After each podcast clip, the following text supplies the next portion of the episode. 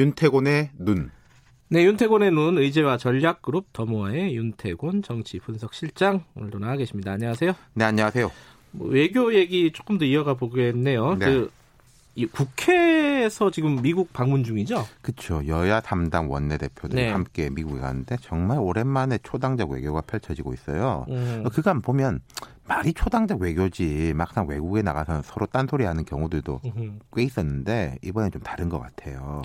이게 간 거는 방위비 분담금 그것 때문이죠? 맞습니다. 예. 이인영, 나경원, 오신환 원내대표들 같이 갔는데 지금 워싱턴에서 주로 미 의회 의원들을 만나가지고 한미 방위비 분담금 협상 합리적으로 해야 된다 이런 네. 이야기를 하고 있고 행정부 쪽도 일부 만나겠는데 일단 의회 쪽에 방점이 있는 것 같아요. 음.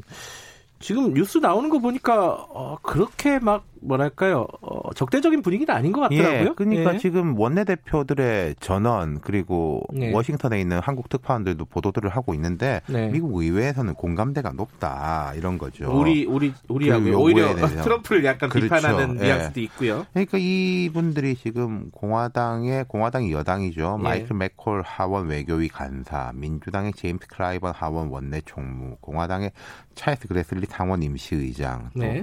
코리 가드너 상원 외교위 동아태 소위원장 등을 네.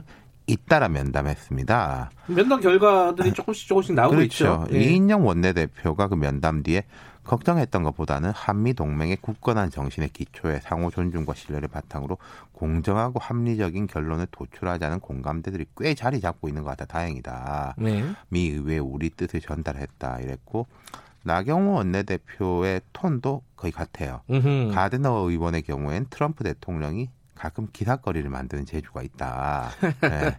방위 방위비 협상 이런 부분도 실질적으로 트럼프의 스타일이 있다는 취지의 이야기를 했다. 예. 결국 핵심적으로는 호혜적인 방위비 협상이 이루어질 수 있도록 본인도 지속적으로 얘기하겠고 그렇게 될 것이라고 했다. 이렇게 음, 전했어요. 요 방위비 분담금에 대해서만큼은 여야가 그렇게 이견이 없는 것 같아요. 그렇죠. 지금 미국에서도 그렇고 네. 국내에서 지금 주한미 대사에 대해서 여야가 불만을 표하고 있지 않습니까? 어, 뭐 예원 의원도 그렇고요. 그렇죠. 예. 조금 뭐 원택적인 이야기도 나오는데 그러니까 주한미 대사관이 미 대사관대로 여야를 접촉하고 있는데 여기서도 여야 분위기가 크게 다르지 않다. 미 대사를 음. 대하는 우리의 뭐 보수고 진보고 간에 비슷한 것 같아요.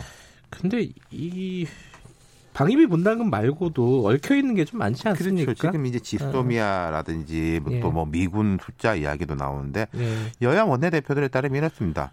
미 의회 쪽에서 오히려 이해도가 높다. 트럼프라는 음. 사람이 정치를 오래 한 사람은 아니잖아요. 네네. 제가 앞서 말씀드렸던 이제 공화당, 민주당 의원들은 외교위 또 미국은 우리로 치면 상임위 한 군데 가면 거의 계속 있거든요. 아, 그래 예. 안 바꿔요? 그렇죠. 음. 잘안 바꿔요. 그래서 이제 이 사람들이 오히려 이제 이해도가 높다. 음. 솔직히 지소미아 연장을 미국이 원하는 건 맞다. 그건 뭐 음. 뭐 민주당, 공화당 할 거 없이 똑같은 건데 네. 그것하고 방위비 분담금을 연결시키는 것에 대해서는 우려를 표하고 있다. 음. 이런 거죠. 더더군다나 뭐 미군 감축 뭐 그렇죠. 이거는 뭐, 뭐 공식적으로 부인하고 있는 상황이기도 하고요. 근데 이제 이런 건 있는 것 같아요. 그런 식의 어떤 뉘앙스를 꺼낸 건 맞는 것 같아요. 왜냐하면 음. 지금 미 의회에서 뭘 이야기하고 있냐면은 미국이 이제 국방 수권법이라는 게 있습니다. 네네. 그러니까 대통령이 마음대로 못하고 의회 승인을 받아야 되는 건데 지금 국방, 국방 수권법에 따르면은 주한미군의 하한선은 2만 2천 명이에요. 네. 그까지 이상을 바꾸려면 의회 동의를 받아야 되는데 지금 2만 8,500명이거든요. 그러면은 이 6,500명은 의회 승인 없이 마음대로 할 수 있는 거 아니냐. 여기서부터 출발된 건데 미 의회에서 법을 바꾸려고 한다고 그래요. 그 기준을 2만 8,500으로 아예 높여버린다. 아, 예. 더 못 낮추게. 그렇죠. 아하. 그렇다면은 그거는 뭔가의 움직임 같은 게 있기는 있다는 방증이 되겠죠.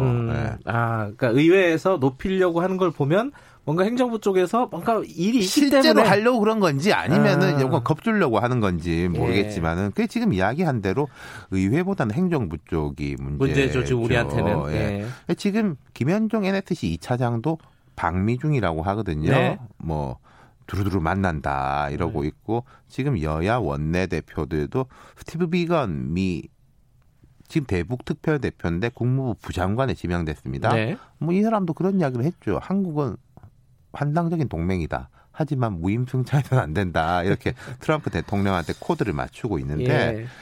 냉정하게 말하면 이런 건 있는 것 같아요. 앞서 말씀드린 이제 미국의 공화당, 민주당, 외교, 안보 쪽, 아시아 태평양 쪽의 의원들은 이해도가 높다. 오히려 음. 트럼프 대통령보다도 이해도가 높은데 미국 일반 국민들이 과연 이 문제에 크게 관심이 있겠느냐. 아, 한국의 방위비 분담금이 얼마로 그렇죠. 책정이 되느냐 이렇게 디테일하게. 네, 지금 아. 미국 사람들이 생각하는 외교 안보 쪽에 제일 큰 관심사는 그 우크라이나하고의 문제. 네. 지금 트럼프 대통령 탄핵 조사에 들어가는 이제 그런 것인 거고 이런 게 있는 거죠.